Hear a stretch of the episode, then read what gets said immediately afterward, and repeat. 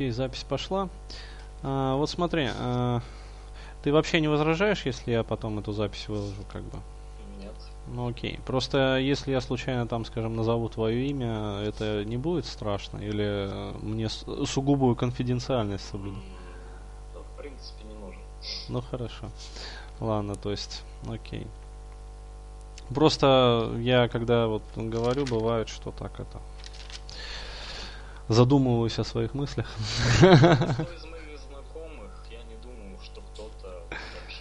Ну, хорошо. Ну хорошо, вообще отлично.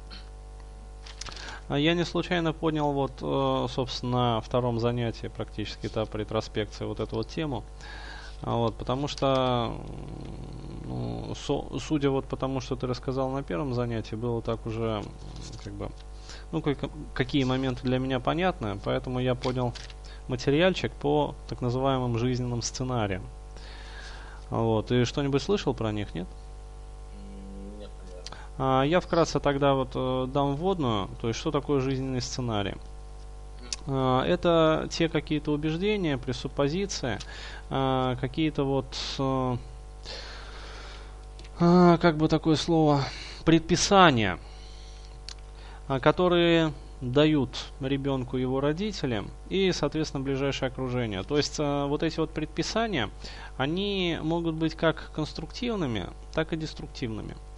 То есть в случае, если родные и близкие нас поддерживают и дают какие-то конструктивные предписания, то есть поощрение, ты замечательный, ты молодец, э, там все прекрасно вообще в твоей жизни, ты вырастешь и станешь там богатым, замечательным, счастливым, успешным и прочее, прочее, прочее. Вот, и мы тебя любим, и мы тебя будем любить в любом случае.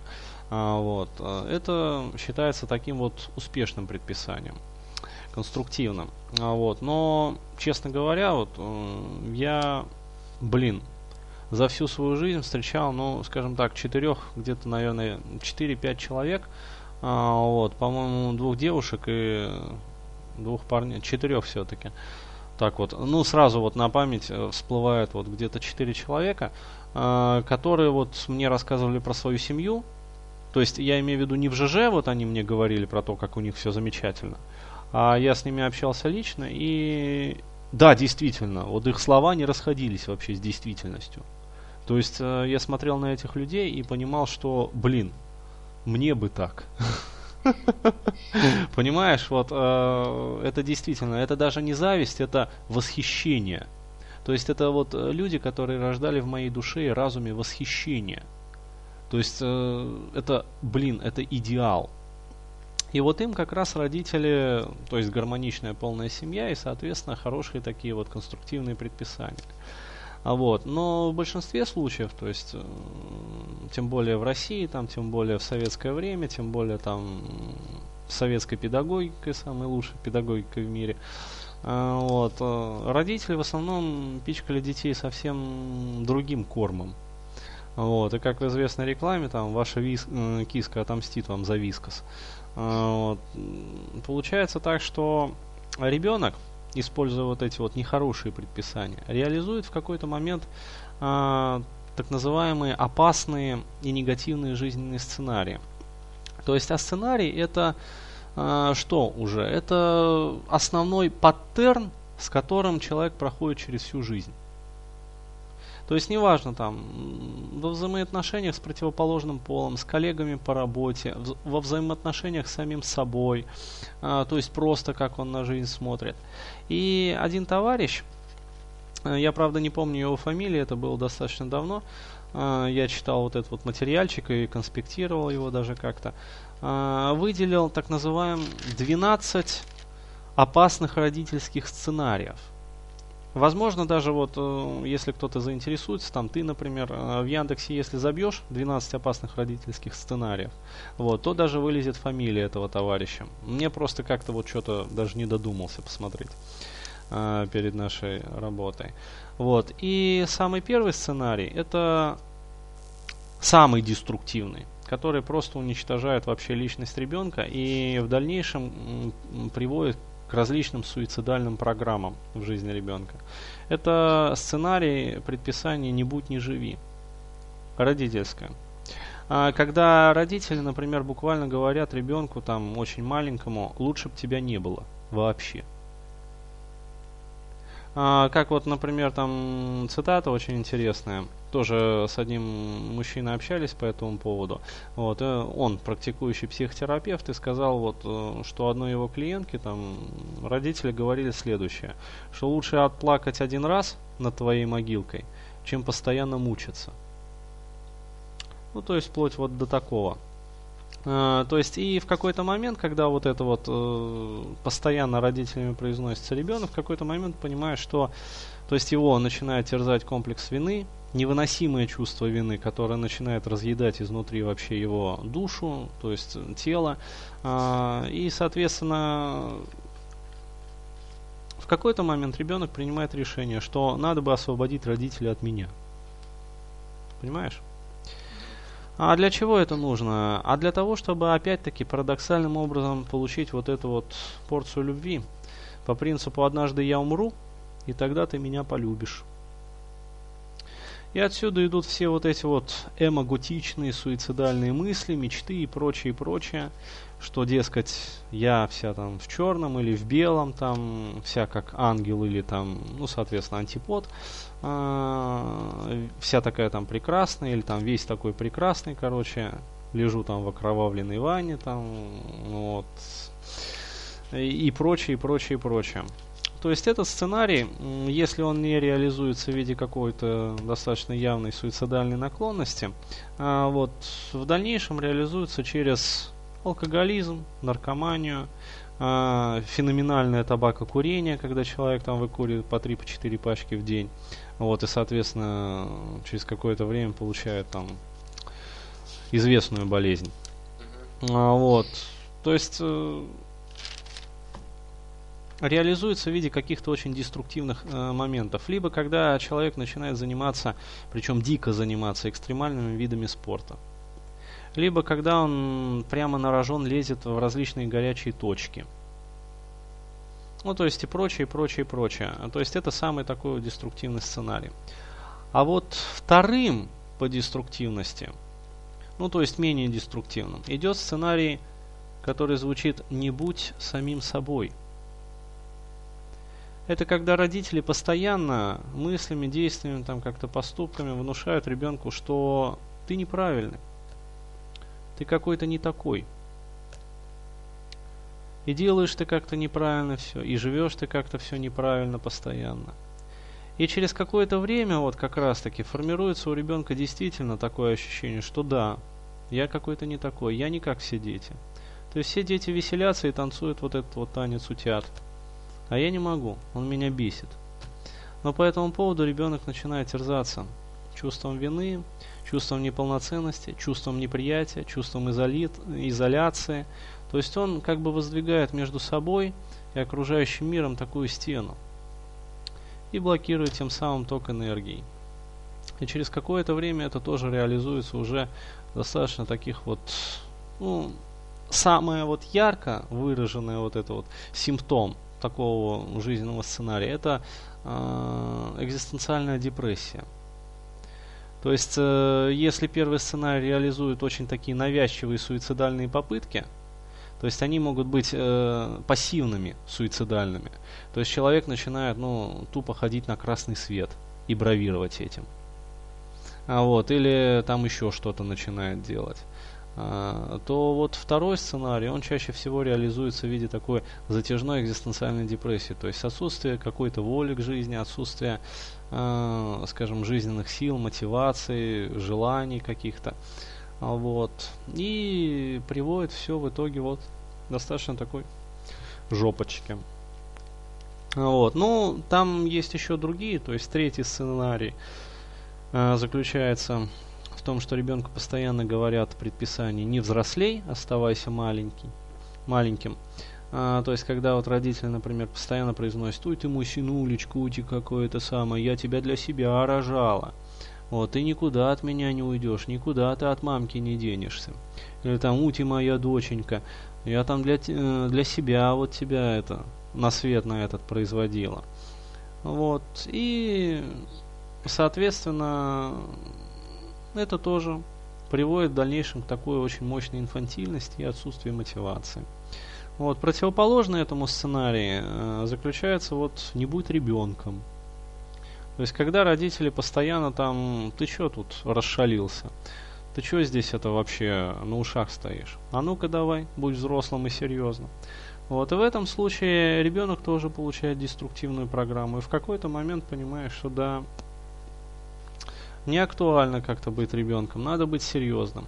И вот в этот момент с его лица стирается улыбка.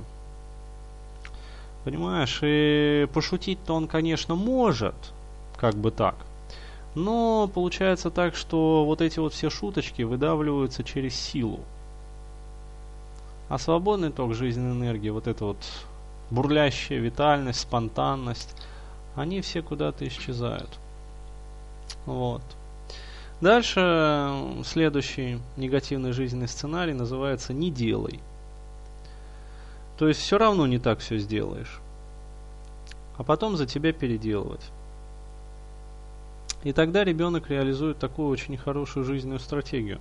Я вам докажу, я все равно все сделаю по-своему, даже если меня это убьет. Понимаешь? Следующий жизненный сценарий. Не будь близким, не доверяй. Вот. И тогда ребенок становится мнительным и не может построить близкие отношения, в том числе и с противоположным полом. Вот. Следующий жизненный сценарий называется «Не будь здоровым». По принципу, как ты можешь себя так хорошо чувствовать, когда там мать или отец страдают. То есть ребенок расшалился, и все мы прекрасно помним эти моменты. Вот. А родители приходят после работы, естественно, уставшие, и первое, что они делают, это ребенку на хлобучку. Вот, потому что пресечение вот этой вот природной такой радости, веселости детской, это прямое предписание «не будь здоровым». Потому что здоровье это всегда радость в жизни. Соответственно, блокируем радость, блокируем и здоровье. Вот. Дальше следующие жизненные предписания. Не будь лидером. По принципу, куда высовываться. Лучше не выделяться. Стыдно быть выскочкой и прочее, прочее. Следующий жизненный сценарий негативный – не принадлежи. Потому что вот это вот чувство встроенности, некой принадлежности к чему бы то ни было, к кому бы то ни было, оно очень важно. А когда из ребенка выбивают эту принадлежность, ну, по принципу, когда он, например, себя плохо ведет, ему родители очень любят говорить, ты не мой, вообще в кого ты здесь родился – Такое ощущение, что ты вообще вон в того дядю на улице. Вначале это ребенка очень сильно пугает, а потом ребенок это проглатывает. И он действительно становится вот таким вот аутичным, соответственно, не принадлежащим никому и ничему, то есть таким вот одиноким по жизни, что опять-таки сказывается и на доверчивости, и на некой такой вот мнительности – вот. И через какое-то время прорастает вот такими, ну, скажем так, закономерными вещами, что когда общаешься, то вот постоянное ощущение, что девушки пиздят. А при проверках это, естественно, подтверждается. И хотя хотелось бы вот честных, открытых, адекватных, там, зрелых, без каких-либо загонов и непоняток, вот, тем не менее подсознание постоянно, неосознанно направляет поведение и взаимодействие таким образом и настраивает фильтр восприятия таким образом, что попадаются только вот те, которые вот так вот и хотят наебать. Вот так вот. Дальше следующий сценарий, негативный, называется «Не думай». Когда ребенку постоянно говорят и вытирают ему мозг, ишь какой умный выискался. Тебе рано еще об этом думать. То есть ребенок, естественно, познает мир, но его постоянно вот по ручкам лупят. И по голове тоже. Не думай о сексе, не думай о деньгах. О сексе думать рано. Вообще о девочках не думай. Рано тебе о девочках думать. О деньгах. Деньги это грязно. Подрастешь, вот тогда и будешь думать о деньгах. Вот. Ну и наконец такой вот два таких завершающих негативных сценария. это не чувствуй. Нельзя плакать. Либо когда родители очень замечательно говорят, мне холодно, поэтому одень свитер. Вот. То есть, э, если, соответственно, ребенок, например, там как-то себя вот не так ведет, то есть, ну, скажем, не любит он эту обдристанную манную кашу, вот, то ему чуть ли не насильно там открывают рот и начинают туда эту манную кашу засовывать через воронку. По принципу «жри, она очень вкусная». Меня моя мама в детстве ею кормила, и я тебя буду кормить, потому что она вкусная. Вот так вот. При этом, конечно же, забывается, как сами в детстве давились. Или как вот тот же самый замечательный мужчина сказал, очень вкусен бывает этот салат с топленым салом. Вот. Это тоже негативный жизненный сценарий. То есть человеку, ребенку в частности, дается прямой запрет на чувства, на ощущения. Вот. А потом возникает такое вот амебообразное, амебоподобное состояние. По принципу, что, дескать, а какого рожна чувствовать? Все равно чувства неправильные, поэтому лучше их в себе задавить. Вот. И в принципе не важно, когда это происходит, лет там в 5, в 6 или вот в 17-18. Вот, то есть, если предписание было на протяжении достаточно такого длительного времени от значимых людей, оно реализуется через сценарий. Вот, и, наконец, завершающий такой негативный жизненный сценарий – не делай успехов, не достигай их. Вот. А реализуется он очень просто.